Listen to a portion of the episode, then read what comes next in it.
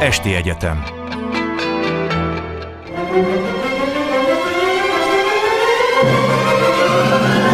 A világ urai. Merre rángatják a világ szekerét a hatalmasok? Szénási Sándor műsora Fedinesz Silla történész, a Társadalmi Tudományi Kutatóközpont tudományos főmunkatársa, ma esti vendégünk. Jó estét kívánok! Jó estét kívánok! És jó estét a hallgatóknak is. Amiről beszélni fogunk az Ukrajna, de most kicsit másképpen. Ugye van most egy ilyen nem is nagyon jó ízű vita arról, hogy tulajdonképpen az az Ukrajna, amelyet Oroszország megtámadott, az mennyire volt Oroszországhoz képest demokratikus, vagy ugyanolyan berendezkedési volt. Ugye ez egy nagyon súnyi föltételezés, annak a relativizálása, hogy ha Ukrajna nem volt demokratikus, mint Oroszország, akkor ez mintha mákszemjét igazolná az orosz agressziót, holott erről szó nincs, és erről mi nem is akarunk vitatkozni, mert magától értetődőnek tartjuk, hogy nincs ez így. Viszont az, hogy Ukrajna milyen társadalmi politikai berendezkedéssel bírt az invázió előtt, és lehet-e következtetni az elmúlt hét hónapból arra, hogy, hogy mi lesz, hogy milyen ország lesz ebből, mert valamiért az ember úgy gondolja, hogy az nem állhat vissza, ami korábban volt, akkor megpróbálunk, ha nem bánja megfogalmazni sejtéseket, véleményeket, ötleteket, gondolatokat, hogy mi lehet az ukrán jövő, ha szabad. Megkísérelhetjük, Jó. persze.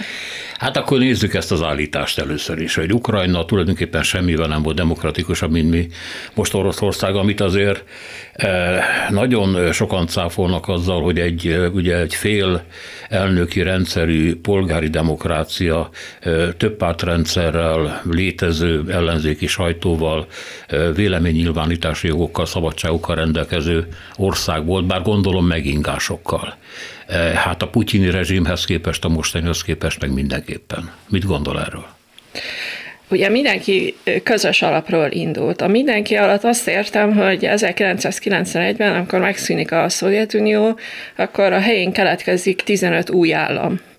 És ez a 15 új állam egyrészt a szovjet alapokról indul, másrészt azokból a történelmi gyökerekből, amelyekkel a Szovjetunióba való beolvasztás előtt rendelkezett, és nagyon sokan köztük Ukrajna is, vagy például a balti államok is függetlenségük számítását, illetve a függetlenségi hagyományaikat a szovjet idő előtti időszakból számítják, és sok elemet abból vesznek elő.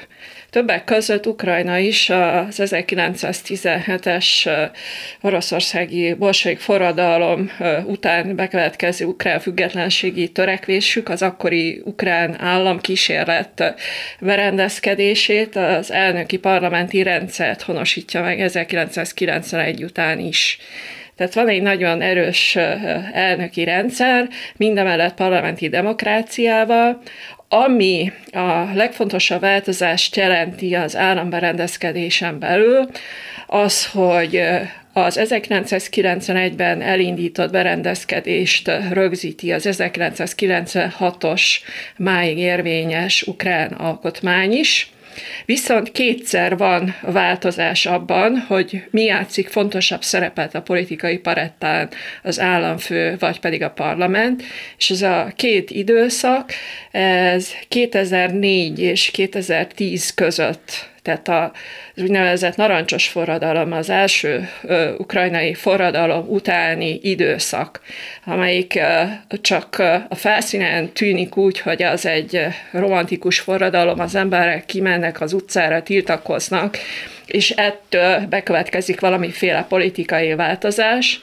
Igazából a forradalom arról szólt, hogy az elnök választás első fordulóját elcsalják, kimennek az emberek tiltakozni az utcára, de nem csak ez irányítja arra a Ez politikai... 2004, ugye? Igen, Igen, 2004-ről beszélek, tehát hogy nem csak ez az utcai tiltakozás irányítja arra a politikai szereplőket, hogy a, a, az elcsaltnak hitt a választási fordulót megismételjék, hanem van egy színfalak mögötti alkú a különböző politikai szereplők között, tehát hogy a, a, az a fél, amelyik elcsalja a választást, és hozzájárul mégis ahhoz, hogy megismételjék ezeket a választásokat, ezt azzal a feltétellel teszi meg, hogy megváltoztatják az alkotmányt, amelyben korlátozzák az elnöki hatalmat. Csak tegyük hozzá, ugye Viktor Janukovicsról beszélünk, aki Igen, picit győzött, és állítólag ő csalta el a választást. Ő csalta el ezt a választást, és Viktor Juszcsenko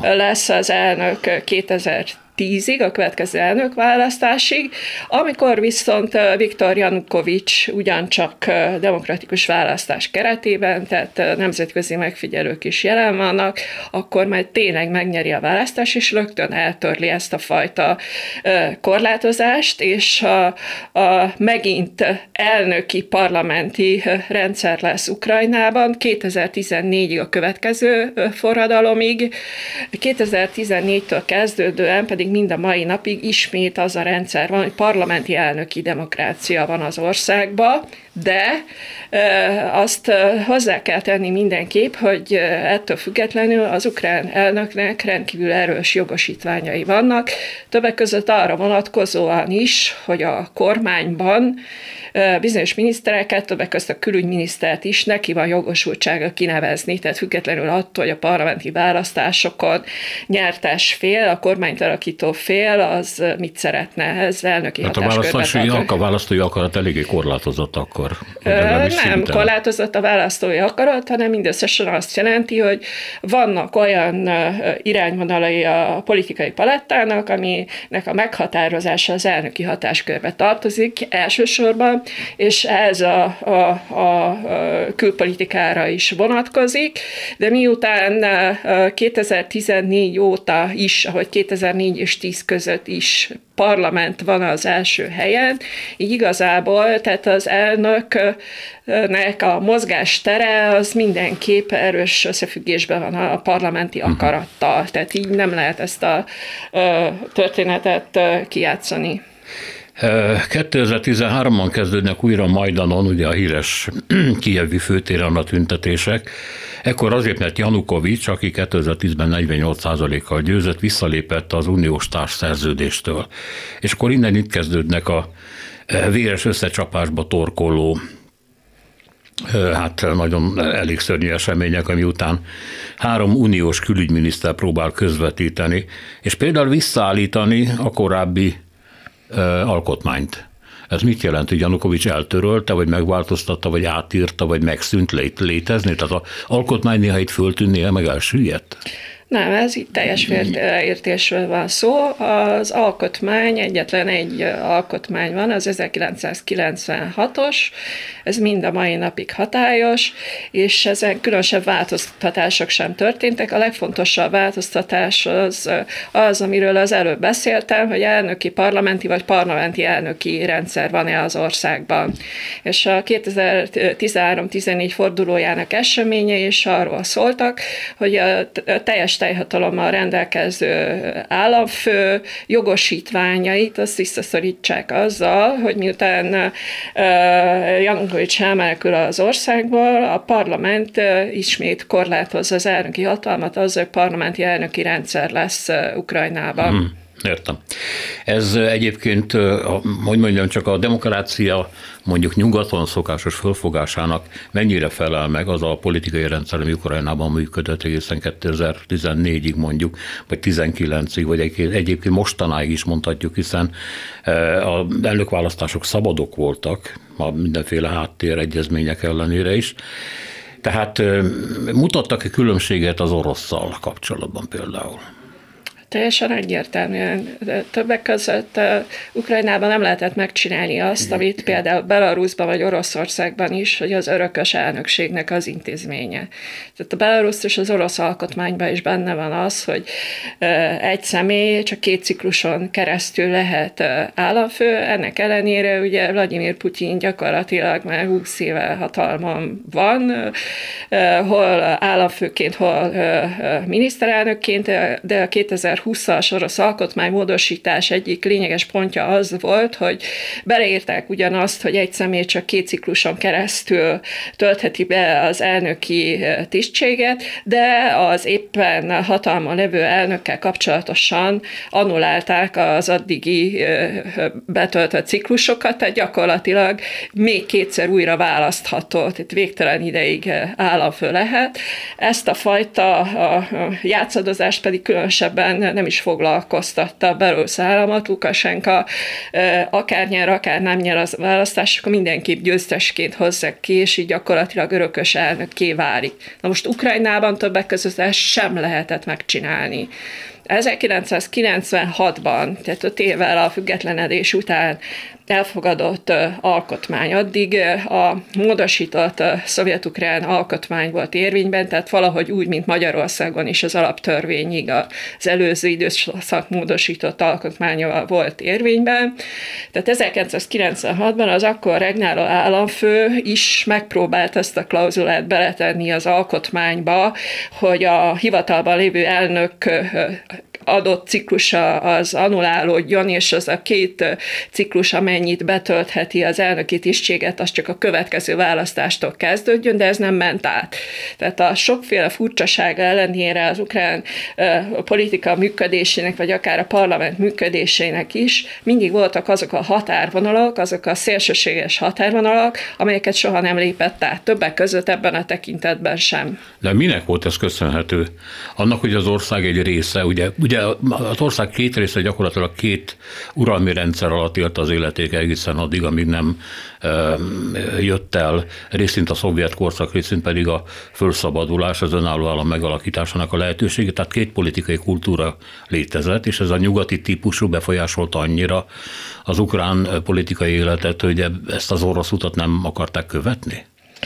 Hát ugye a szovjet időszak az nagyon sokáig tartott. A Szovjetunió 1922-es megalakulásától a 91-es felbomlásáig, tehát ez alatt az idő alatt Ukrajnára a nyugati befolyás az nem volt érvényes. Ukrajn... Nem a befolyás, hanem a hagyományok, a politikai hagyományok a nyugat-ukrajnai területeken. A politikai hagyományok a nyugat-ukrajnai területek ugyanolyan birodalmi hagyományok voltak, mint a kelet-ukrán területeken, csak másféle birodalomé. Tehát a, a Recsposzporita, a lengyel-litván államközösség, később pedig a Habsburg birodalmi hagyományok, ugye a közép- és kelet-ukrajnában pedig az orosz birodalmi hagyományok. Tehát nem feltétlenül ebben, hanem a nacionalizmus kora, amelynek ugye nem csak negatív értelme van annak, hogy nacionalizmusnak nevezzük a nemzeti törekvéseket, ez a magyar történelemben se egy kizárólag negatív fogalom, ennek abszolút pozitív értelme is van. Ugyanígy az ukrán történelemben is, tehát a nacionalizmus kora az, amelyik, amelyik azt mondja, hogy független állami törekvésekről van szó, és az elszakadásra különböző birodalmi ö, ö, ö, alakulatok alól, de legfőbbképpen arról van szó, hogy a különböző birodalmakhoz tartozó ukrán területek azok hogyan tudnak egységesülni, és milyen politikai berendezkedést tudnak a maguk számára elfogadhatónak kialakítani, illetve létrehozni, és ebben nem csak ezek a birodalmi hagyományok vannak benne, hanem a, az ukrán történelemnek a, a, közék, a, a kozák katonai állam szervezetére való visszatekintése is, a katonai szervezet, és gyakorlatilag ebből kiindulóan szervezik meg az 1918-as ukrán államkísérletet is, amikor is van egy ukrán népköztársaság, sőt egy nyugat-ukrán népköztársaság, és majd ezek egyesülnek, és az ukrán, így létrejövő ukrán államnak az élén nem is államfő áll, mint annak előtte az ukrán népköztársaság élén, hanem hetmannak nevezik, ugyanúgy, ahogy a kozák korszak katonai vezetőit, de ez nem jelenti azt, hogy katonállam lett volna, hanem hogy egy saját történelmi hagyományából eredeztetve valamiféle kontinuitást teremtsen a, a különböző regionális hagyományok között, és úgy hozza létre valamiféle egységes politikai értem, szerkezetet. Értem, hogy egységre törekedtek, értem, hogy valamiféle harmonizációra, de ebben vannak olyan demokratikus normák, mondom, amiket orosz politikában nincsenek. Azért hát kérdezem, hogy, hogy honnan igen. jöttek, mi ennek a forrása? Hát a, a, a, a, a kozák hagyomány az egyértelműen az abból ered, hogy ez a, a mai kelet-európai sztyeppének azon a területein, amelyek viszonylag lakatlan területek voltak, a felemelkedő moszkvai állam, a Recsposzpolita és az akkor még létező krimi közötti ezer területen, főleg északról, a szláv területekről elmenekült és szabad paraszt, illetve a helyzetből adódóan katonáskodó életmódot folytató emberek, és részben a krimi tatárok közül is ezek közé csapódó emberekből jön létre a kozák államiség, és az a fajta államszervezet, amely tulajdonképpen teljesen különbözik attól, amit ezek a, a, a, a tőlük északra és délelővő... törekvések, vagy demokratikus berendezkedésben? Középkorban, vagy, vagy koraújkorban a demokratikus berendezkedésekről azért elég furcsa beszélni. Ez a, a demokrácia, mint olyan, ez inkább a jelenkornak a, a történelmi hagyományához és politikai berendezkedéséhez tartozó fogalom. Értem, de én voltak éppen annyit értettem meg abból, amit mondott, hogy ugye többféle törekvés, például a kozák államnak a múltja, játszott szerepet már 1917-ben, amikor megpróbáltak először egy független államot létrehozni, illetve ezek a hagyományok átmentek 91-re. De az én kérdésem arra vonatkozik, hogy azok a demokratikus normák, határvonalak, amikről ön is beszélt, és amik beépültek az ukrán politikai életbe, azok honnan jönnek? Hát 1991-ben volt egy útválasztás, és az útválasztás az először is egy demokratikus és liberális alkotmány megalkotásával, és demokratikus és liberális berendezkedés megalkotásával veszi kezdetét, ez az 1991-es független államiság, ami egyébként az akkori Oroszországra is jellemző volt. Tehát az orosz alkotmány is, amit 1993-ban fogadtak el, abban több volt a liberális elem, mint bármi más. Az fokozatosan a Putyin időszak alatt változik át azzá az autoritárius rendszeré, ami az ukrán alkotmányosságban, vagy politikai berendezkedésben nem következett be. De azt mondani bármelyik államról, hogy egy a politikai berendezkedése egy követendő minta lenne, ezt így nem lehet, mert semmelyik állam sem ideális, mindegyiknek megvan a saját problémája, a másoknak a vele való problémája, ez mindig egy klubválasztás, hogy melyik klubhoz akarok tartozni. És Ukrajna folyamatosan fenntartotta az igényét azt, hogy ő Európába tartozik, és az európai hagyományokhoz szeretne kötözni. Na, így már érthető és, és nem pedig egy, ahhoz az eurázsiai államhoz, ez az eurázsia itt nem kontinentális értelemben mondom csak, hanem ez egy ideológiának a megnevezése az orosz politikai hagyományban, az eurázsiai birodalmiság, amely egy abszolút autoritárius rendszer, egy piramis rendszer, felülről jövő berendezkedett, és egy, egy, személy által irányított rendszerről van szó. A másik, ami Ukrajnával kapcsolatban a köztudatban legalábbis él, az a, az oligarchák állama, az oligarchák országa. Egy nagyon szegény e, és hát e, sok tekintetben működésképtelen országról beszélünk. Emlékszem, hogy a 2000-es évek elején e, például Bokros Lajost fölkérték arra egy ENSZ vagy európai missziónak a tagjaként, hogy hogy próbálják fölmérni Ukrajnának a gazdasági lehetőségeit, és hát nagyon lógóra tért onnan vissza mindenki. Azt mondták, hogy hát itt 50 éven belül nem lesz semmiféle fölemelkedés, főleg amiatt, hogy miközben nagyon komoly nyersanyag tartalékai vannak, meg kiválóan képzett munkaerő, de hát például az oligarchikus berendezkedés, az oly módon gátolja az ország fejlődését, meg bármiféle csatlakozását nyugat-európai gazdasági pontokhoz, hogy, hogy, hogy az, az tulajdonképpen elképzelhetetlenül nehézé teszi a dolgot. Ez az oligarchikus rend, ez hogy épült ki, mit jelent, hogy működött? Igen, ez, amit az előbb mondott, ez elsősorban az 1990-es évekre volt jellemző, tehát a Szovjetunió felbomlása utáni időszak az iszonyatosan megnyomta az összes köztársaságot negatív értelemben, negatív gazdasági értelemben. Az egy nagy összeomlás volt, mert a, a Szovjetunió felépítése gazdaságilag és olyan volt, mint egy, hogy a traktornak az összes alkat részét mindegyiket más köztársaságban, hogy jelképesen mondjam, állították elő, tehát szétesett a traktor, amikor szétesett a Szovjetunió. Tehát ebből új gazdaságot építeni, az egy rendkívül hát, nehéz a folyamat tudják, volt. Ugye, igen. Tehát ezt, ezt ismerjük, ezt a jelenséget, csak itt hatványozottan, mert nagyon sok, tehát 15 részre esett ez a traktor, hogy ezzel a példával akarom illusztrálni, és kb. 2000-től, az ezred fordulótól kezdett valamiféle stabilizálódás elkezdődni, egész 2008-ig, amikor az első energiaválság, amikor emlékszünk a, a gázcsapot, amikor Oroszország először elzárta, akkor kezdett meginogni az a rendszer, és az a fajta gazdasági stabilizálódás, amely a 2000-es évek legelején elindult.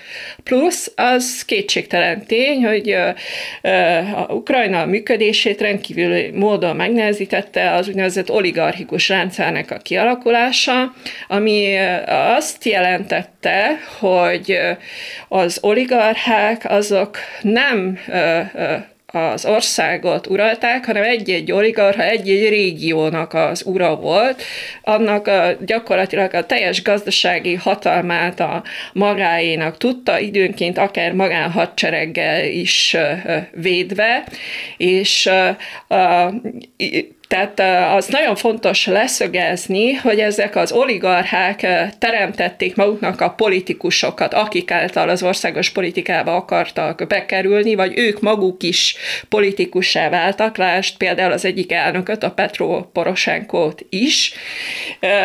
Míg más országokban pedig arra látunk példát, mikor a politika csinál magában oligarchákat, tehát Ukrajnában egy másfajta működés volt, és ezzel a politikának egyrészt a politika fogja volt annak, az, a, a, a, a, illetve a pártok is, amely poli, ö, oligarchának a bugyrából előbújtak, és ezért eh, nehéz volt irányítani az országot, másrészt ez regionális széttagolódást is eredményezett. Tehát azt, amit mondják, hogy eh, eh, Ukrajnában hol oroszpárti, hol nyugatpárti kormányok, illetve államfők voltak, ezért nem teljesen értek egyet, mert nem erről van szó, mert az oligarchikus berendezkedés, Oroszország közelsége és Oroszország zsarolási potenciája, különböző energiahordozók által, amelyet ugyanúgy használt, mint egykor a Szovjetunió a harmadik világ felé mindent olcsóban adott a baráti országoknak, és minden drágán a nem baráti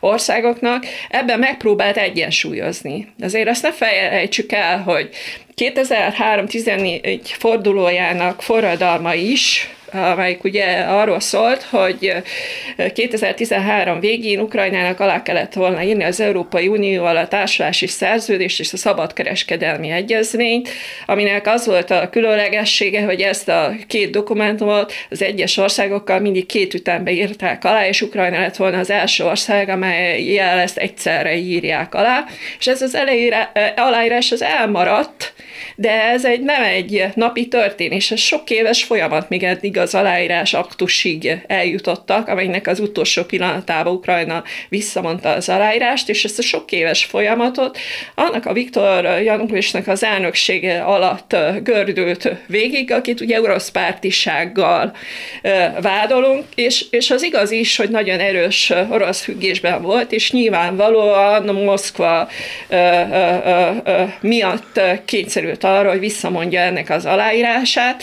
Tehát, hogy a, a legtöbb elnök próbált nem nyíltan valamilyen oldalra elköteleződni, hanem lavírozni a, különböző oldalak között, miközben a, a nyugat felé is szívesen kacsingatott, kelet felé pedig félve, hogy ebből milyen problémák keletkezhetnek. Ugye most, amikor 2022-es háború exkalálódása már nem 2022-ben kezdődik a háború, hanem 2014 óta tart, akkor a, a, a Moszkva eredeti elképzelése az volt, hogy akár Janukovicsot visszahozza Ukrajna Ukrajnába a hatalomba.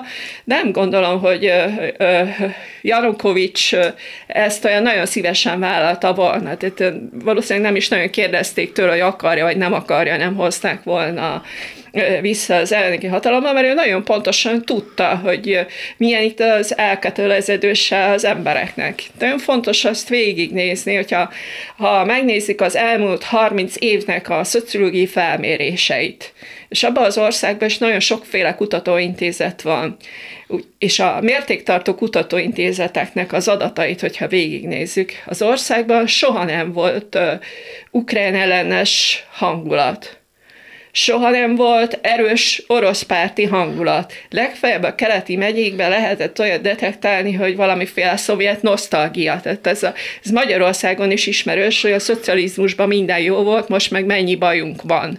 Tehát ez inkább ez az érzés, és nem az, hogy az Oroszországhoz való kapcsolódás úgymond testvéri kapcsolódás, ezt nagyon erős, erősen idézélbe téve, és tulajdonképpen ezt látjuk abban is, hogy amikor februárban, idén februárban megindul a, a, a, a az orosz invázió, akkor azoknak a keleti megyéknek a lakossága, ahol a legnagyobb arányú az orosz nemzetiség, illetve a orosz lakosságnak az aránya, azt nem fogadják szívesen az orosz katonaságot. Tehát az más az, hogy oroszul beszélek, más az, hogy az orosz kultúrát is fogyasztom, de hogy Oroszországot nem akarta senki ebben az országban, pláne így nem. Tehát ez teljes félreértés, és teljes dráma, és igazából ez ennek a, a, a léptékéből látszik az, hogy Oroszország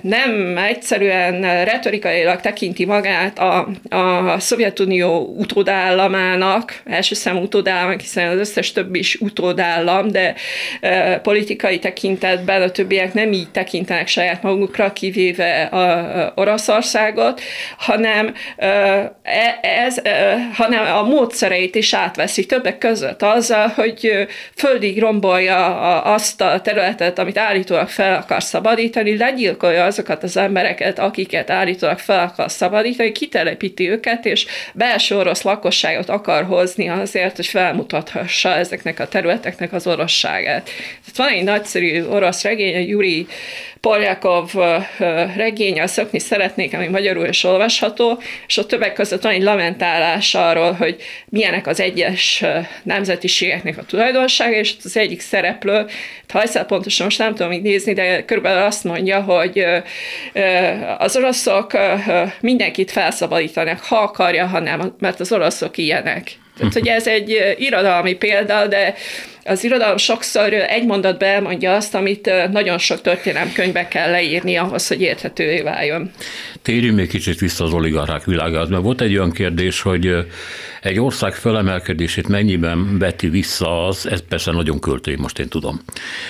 Az a tény, hogy egy kormány mondjuk a létrejön, vagy megválasztanak egy elnököt, és megpróbál kidolgozni valami általános gazdaságpolitikát, adópolitikát, bármit, ami arra az országra érvényes, hiszen ennek következtében köt majd nemzetközi szerződéseket, hitelfelvételeket, stb. stb., akkor ez, ér, akkor ez, ha nem érvényes az egész országra, mert kiskirályságok szabdalják föl, ha mondjuk a parlamentben nem pártok, elvek és nemzeti érdekek vagy területi érdekek szerint megy a harc, hanem a kiskirályok e-, egyéni érdekei szerint is, mondjuk az erőforrásokat is így osztják szét, hát az, az legjobb esetben maga a stagnálás, ha jól értem, de ebből fejlődés sose lesz fejlődés lesz, csak ez erősen visszafogja a fejlődést, és éppen azért tudott Ukrajna sokkal kevesebbet felmutatni, mint amennyit a valóságos emberi és nyersanyag potenciája, vagy akár a fekete föld, tehát a termőföld alapján igazából fel tudott volna mutatni. Tehát sokkal kisebb volt a fejlődés, mint amilyen lehetett volna egyéb körülmények között. Ezt ne felejtsük el, hogy ez a szovjet múlt, ez nem múlt, nem múlt el könnyen fölöttük, nem múlt el könnyen fölöttük a 90-es évek vadkapitalizmusa se, amikor nagyon nehezen tudták kitalálni, ezt megint, megint csak megérthetjük. Magyarországon sem volt ez nagyon egyszerű, bár azért akkor a problémák nem voltak, mint a, a posztszocialista térségben, nem voltak akkor a problémák, mint a posztszovjet térségben és abból egy egy ilyen államalakulat alakult ki, de, de ettől a fajta oligarchizmustól is most Oroszország megszabadítja Ukrajnát. Tehát a, a, az oligarchák elfordulása attól a regionális érdekek képviseletétől részben már akkor megfigyelhető volt, mikor 2014-ben elkezdődik a háború, amit akkor még nem is igazán tudunk, hogy hogyan nevezzünk. Tehát mindenféléket mond rá a közbeszéd, miközben zárójelben jegyzem meg, hogy az ukránban, tehát az ukrán nyelvterületen ennek ugyan, ugyanígy megvannak a bizonytalanságok, de mindig van egy jogszabály háttere annak, hogy a keleti megyékben zajló fegyveres konfliktust azt minek nevezik, és ők ezt a hivatalos formulákat nevezik, ami ugye először egy terülelhárító akciónak indul, majd a, az összfegyvernemi fegyveres erők nek a, a, a, az aktív ellenállásába megy át, tehát Bocsánat, akkortól tehát már, már mint a betörő, vagy ott jelenlévő orosz zsoldosokkal, vagy igen, igen, igen, igen. Tehát azért mégis kivel szemmel ezt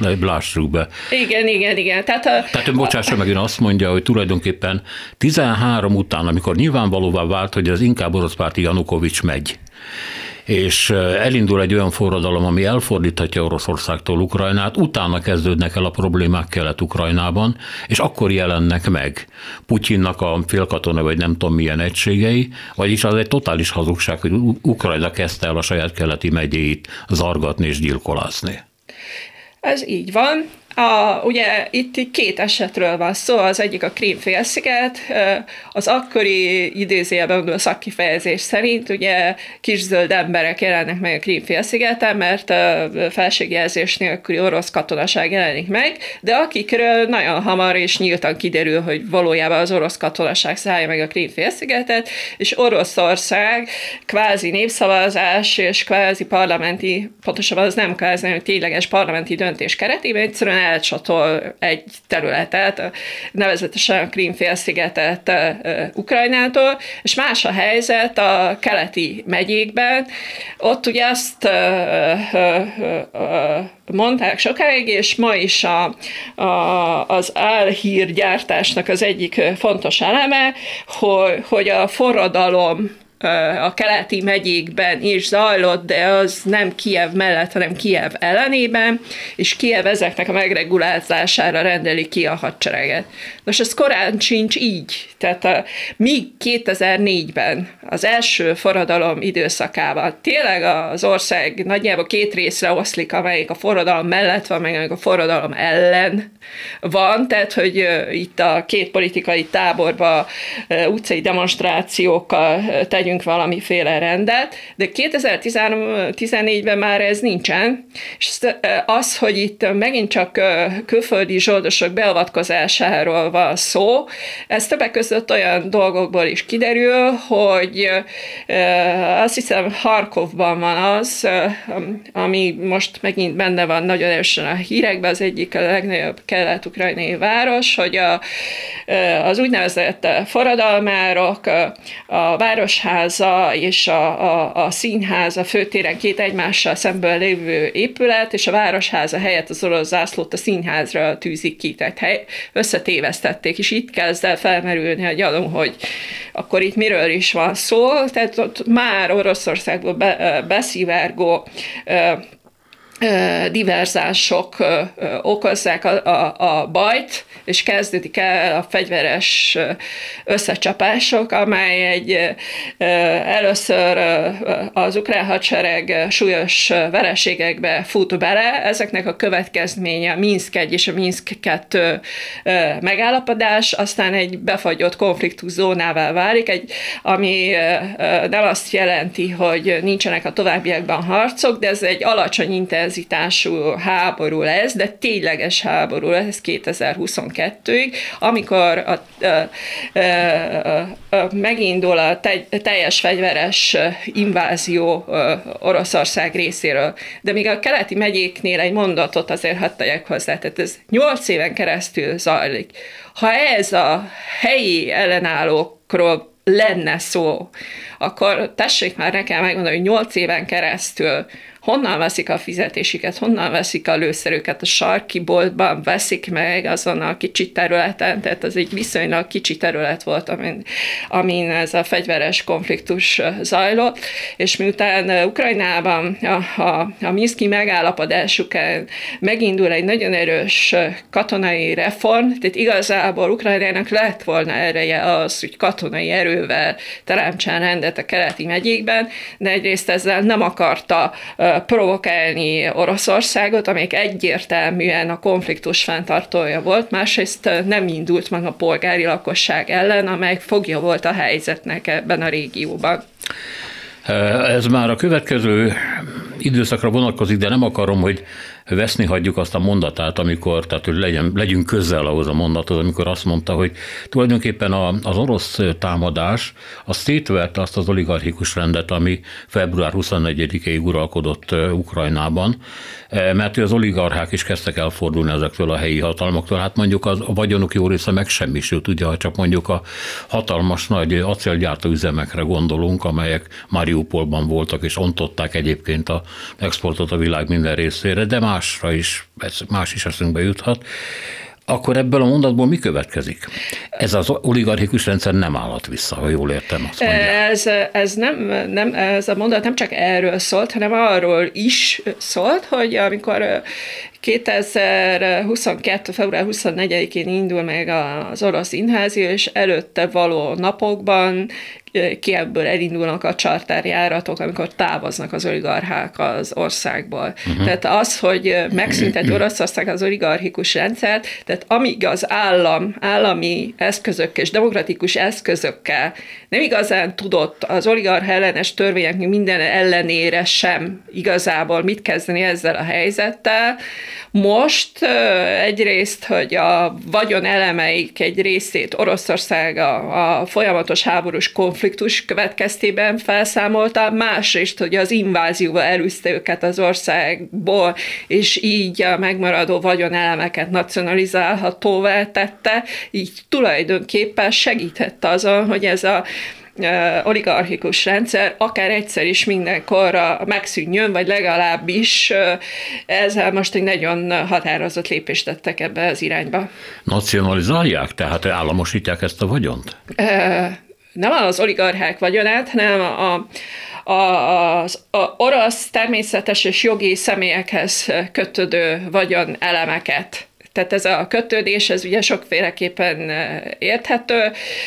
Nagyon pontos részleteket, míg aktív háborús cselekmények zajlanak, addig valószínűleg ezekkel kapcsolatban nem fogunk tudni, de azért ne tévedjünk azzal kapcsolatosan, egyetlen háborúban sincs olyan, hogy demokrácia de ugyanakkor Ukrajna működése most is különleges, tehát amikor háborús állapot van, hadi állapot van, teljes körű mozgósítás, a második világháborúhoz mérhető aktív harcok folynak az ország területén, de az ország alkotmányából következően többek között a parlament is folyamatosan működik, sőt jelenléti működése van, tehát parlamenti döntések kell történnek a dolgok, és nem úgy, hogy az államhatalom, vagy maga az állam elnök eldönt valamit, és az úgy van, és kész.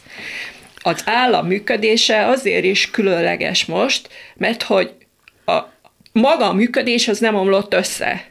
Tehát, hogy jól megszervezett az, hogy mit csinálnak, amikor bizonyos területeket a frontvonalon kívül is, tehát a belső ukrajnai területeket is támadják, támadja az orosz hadsereg, tehát amikor ezek a támadások a következményének a, a gyors felszámolásában a közlekedés, az élelmiszerellátás, a gyógyellátás, amennyire ez lehetséges, vagy a, a segélyeknek az emberek életben tartása működik. Vagy például az, az, hogy most itt ugye egy rádióban beszélgetünk, tehát ezt én például azért, ha megkérdezik tőlem, akkor valószínűleg csak hűmögök, mert nem tudom elképzelni, hogy ez hogy, hogyan létezhet ilyesmi, vagy, hogy létezhet egyáltalán, és mondjuk Ukrajnában meg pláne, de most az van, hogy a média, az elektronikus média egy része egységes hírgyártást csinál, tehát hogy közösen ezek a különböző médiumok létrehozzák a hírtartalmat, amik mi, például az ebbe a konzorciumba beletartozó valamennyi tévébe ugyanazt, ugyanazt a hírműsort közlik, és bizonyos médiumokat ki, kizártak ebből az egységes hírjátásból, de azok sem ellenzékiek. Tehát a függetlenségi eszme az felülírja azt, hogy akár például a, a politikai döntéseket, vagy Zelenszky személyét megkérdőjelezzék. Tehát az egész ország egységes abban, hogy az oroszok nem. Értem, szóval azt akarja mondani, hogy ez más, mint amit mi Magyarországon megélünk, amikor létrejön egy ilyen egységes nagy konzorcium, amelyik azt mondja magáról, hogy független, meg alapítvány, meg más közben ugye kormánytartalmakat közvetít, és ugyanazokat a híradásokat mindenhol. Itt igen, igen, itt Tehát egy azt mondja, itt nem, erről, nem egészen nem, erről nem van. egészen erről van szó. De igen. azért valamennyire természetesen a orosz, illetve az ukrán katonai és politikai propagandának is eszközei, ezért ezt be, bevallhatjuk, nem?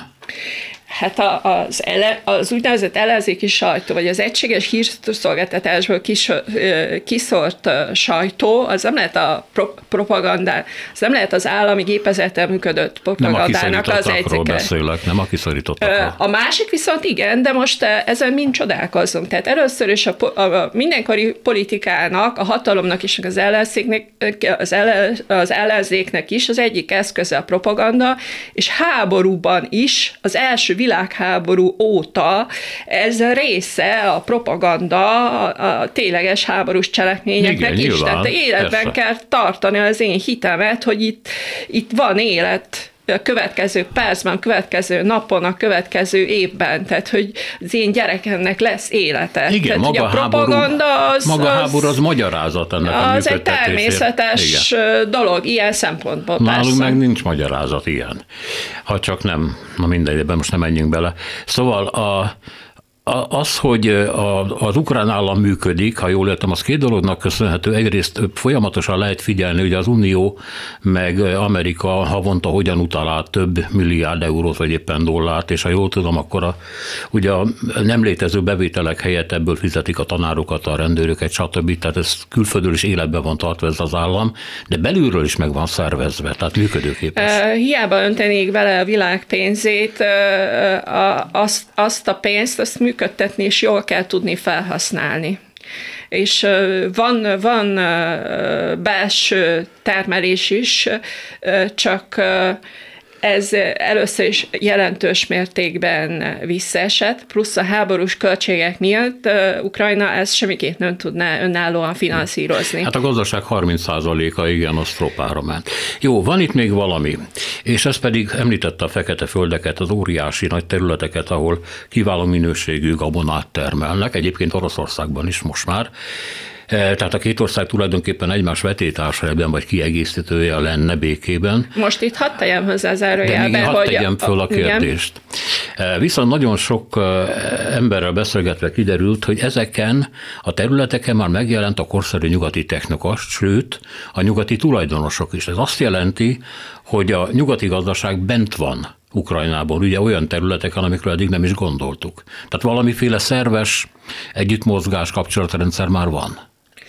Hát mindig is volt. Hát, hogy másról nem menjek el, még katonai együttműködés sem most kezdődött, hanem a... Azért az más kérdés, az Az nyilvánvaló. más kérdés, de, de hogy, tehát már az 1990-es évektől kezdődően létezik az Ukrajna NATO bizottság, vagy hogy Ukrajna részt vesz a békemissziókba. A gazdasági összefonódás az pedig a legújabb időknek az eredménye, mert hogy a 90-es évek és az ezredforduló után is talán a fordulópont ez az első gázválság, ez a 2008-as, amikor először vannak, hogy elzárjuk a, a csapokat, Ak- akkor van a, a trendforduló, És hát az természetes, tudomásom szerint Magyarországon is vannak nem magyar autógyárak, vagy akkumulátorgyárak, vagy nem tudom én milyen gyárak. De nem, nem, nem, nem, félreért, hogy... akkor félreértettem, fogalmaztam. Azért Ukrajna nem Magyarország, Ukrajna nem tagja az Uniónak, Magyarország a rendszerváltás környékén rögtön olyan nyugati tendenciákat vállalt föl, és abban a pillanatban, amikor az állami vagyont elkezdték kiárusítani, akkor nyugati cégek jelentek meg. Ukrajna azért Ukrajna. De azért mondom, hogy ott is elég komoly nyugati gazdasági magánérdekek léteznek már. Ez, ez így van. Csak ott ez később kezdődött ez a folyamat, hogy a nyugati magánérdekek megjelenjenek, de nem értettem félre a kérdést, és továbbra is az előbbi választ is relevánsnak tartom, éppen azért, mert hogy ez a, a, a nyugati érdekek megjelenése a, a gazdaságban, ez a, azzal is összefügg, ahogy mondtam, hogy én nem hiszek abba, hogy ezt ilyen elvágólagosan be lehet állítani, hogy hogy Ukrajnában a hatalom az hol orosz, hol nyugatpárti volt, hanem rovírozott a kettő között. És azért fokozatosan elkezdte beengedni a nyugati ö, ö, tőkét is. Ez hmm. így van. Értem, ennek egyébként lehet tudni a mértékét, hogy mennyire határozza meg az ukrán gazdaságot a nyugati érdekeltség? Hát ezt pontosan nem tudom megmondani, ez a, a egyrészt gazdaságtörténettel nem foglalkozom, és most jelen helyzetben viszont ez, ez egy átláthatatlan rendszer igazából, de ez a, a, a jelen helyzetből következően átláthatatlan rendszer. Térjünk még vissza a lehetséges következményekre, hogy az oligarchikus rendszer esetleges megszűnéséről beszéltünk. Most egy felmérés, persze erről sose lehet tudni, hogy mennyire pontos, meg ki csinálta, meg hogy csinálta, mindegy, azért idézem. Egy felmérés szerint az ukrán felnőtt lakosság 70%-a mondja azt, hogy Ukrajna számára akkor van vége a háborúnak, ha Ukrajna győz. Ez, ha igaz, akkor ez azt jelenti, hogy oly mértékben nőtt meg nem csak az ukrán nemzeti tudat, ugye ezt szokták mondani, hogy Putyin összepréselt az ukrán nemzetet, és létrehozta, amennyiben még eddig nem létezett, hanem megjelent egy a a, a diktatúrákkal, a, a demokrácia belső elnyomásával működő államokkal vagy berendezkedésekkel szembeni fokozat ellenszenv az ukránokban, ha jól értem, mert az egyikkel az oroszokat lehet azonosítani. A másik oldalon mi vagyunk, akik a szabadságot védelmezzük, és a szabadság nagyon komolyan összefonódik a demokráciával, a mi saját önrendelkezésünkkel, ami nemzeti, közösségi, meg személyes ügy is. Tehát, hogy ez hat-e az ukránokra ilyen módon, ahogy én föltételezem? Igen, ez most ez az utolsó megfogalmazás, ez nagyon pontos volt. Tehát, hogy a, hogy mi a nemzet, meg a nemzeteszme, az, talán ez volt a legsikertelen projekt Ukrajnába, és nagyon sokáig abszolút esélyes volt az is, hogy ez egy kétnyelvű, kétkultúrájú ország lesz, amire van példa a világban, nagyon pozitív példák. De ez a fajta orosz expanzió, ami még csak nem is 2014-ben kezdődött, hanem már sokkal korábban, csak sokszor azt hitték, akár elemzők is, de vezető nyugati politikusok is, hogy ez olyasmi történet, mint a Péter és a farkasba, hogy farkast kiált, és közben nincs is farkas, de most ugye kiderült, hogy de, tehát az ukránok ebben abszolút igaza volt, és ezt a, ezt a nemzeti projektet, ezt most így rendbe tette ez a háború, pontosan amiatt, amiatt az érzés miatt, hogy attól kezdve, hogy Oroszország hadsereggel, fegyverrel lövi a házamat, a gyerekemet, a feleségemet, a férjemet, a családomat, tehát számomra ez az ország ellenség. És ez nem nemzetiségi kérdés, hanem ez, ez az én szülőföldem, ez az én hazám, akit itt fegyverrel akarnak valamire kényszeríteni. Egy zsarnok. Egy zsarnok, egy, egy zsarnoki kényszerítés, és, és azért ne tévedjünk, hogy ki kit támadott meg ebben az országban.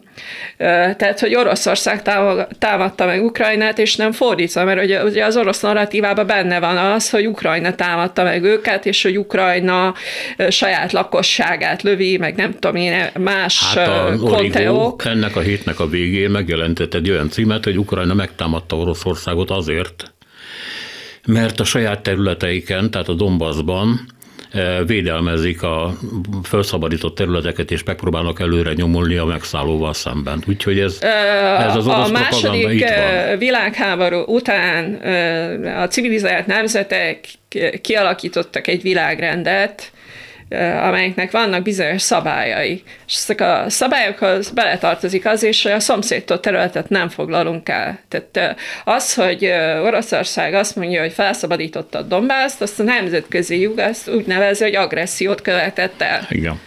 Most a, a Ukrajna pedig a saját szuverén területét védi.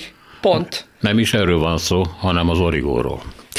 Igen. Na még egy kérdés a végén.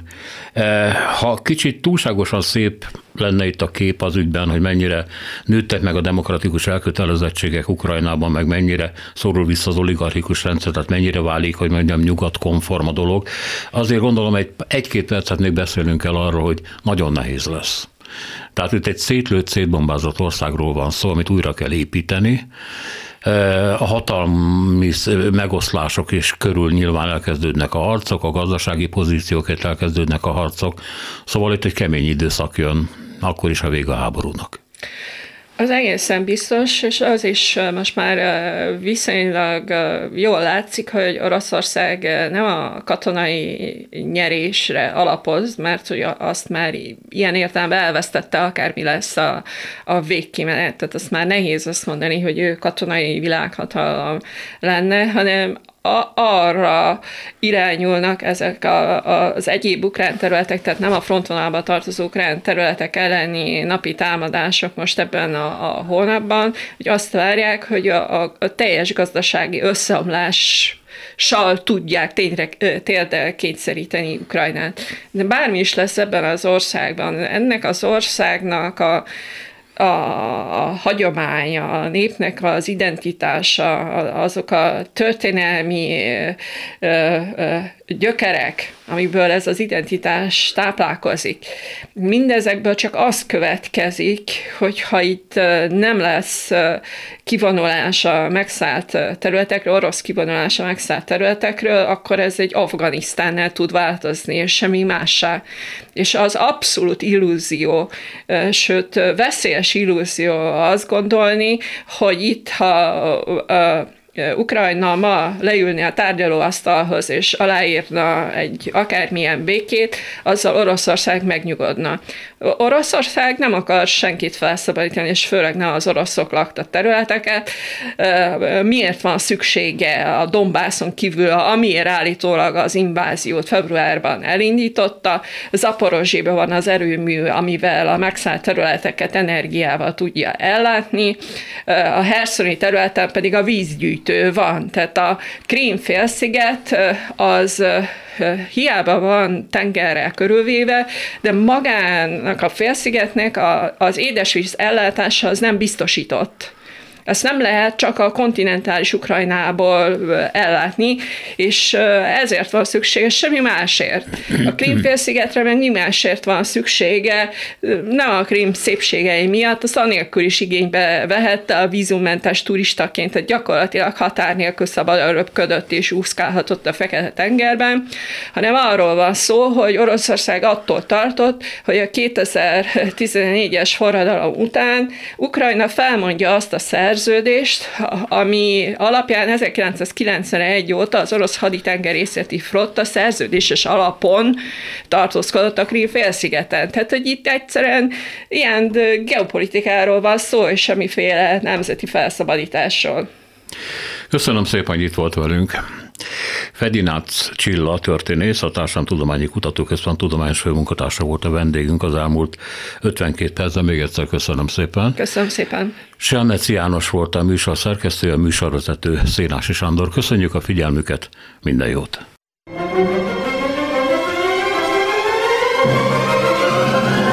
A Világ Urai című műsorunkat és Szénási Sándor műsorvezetőt hallották. thank you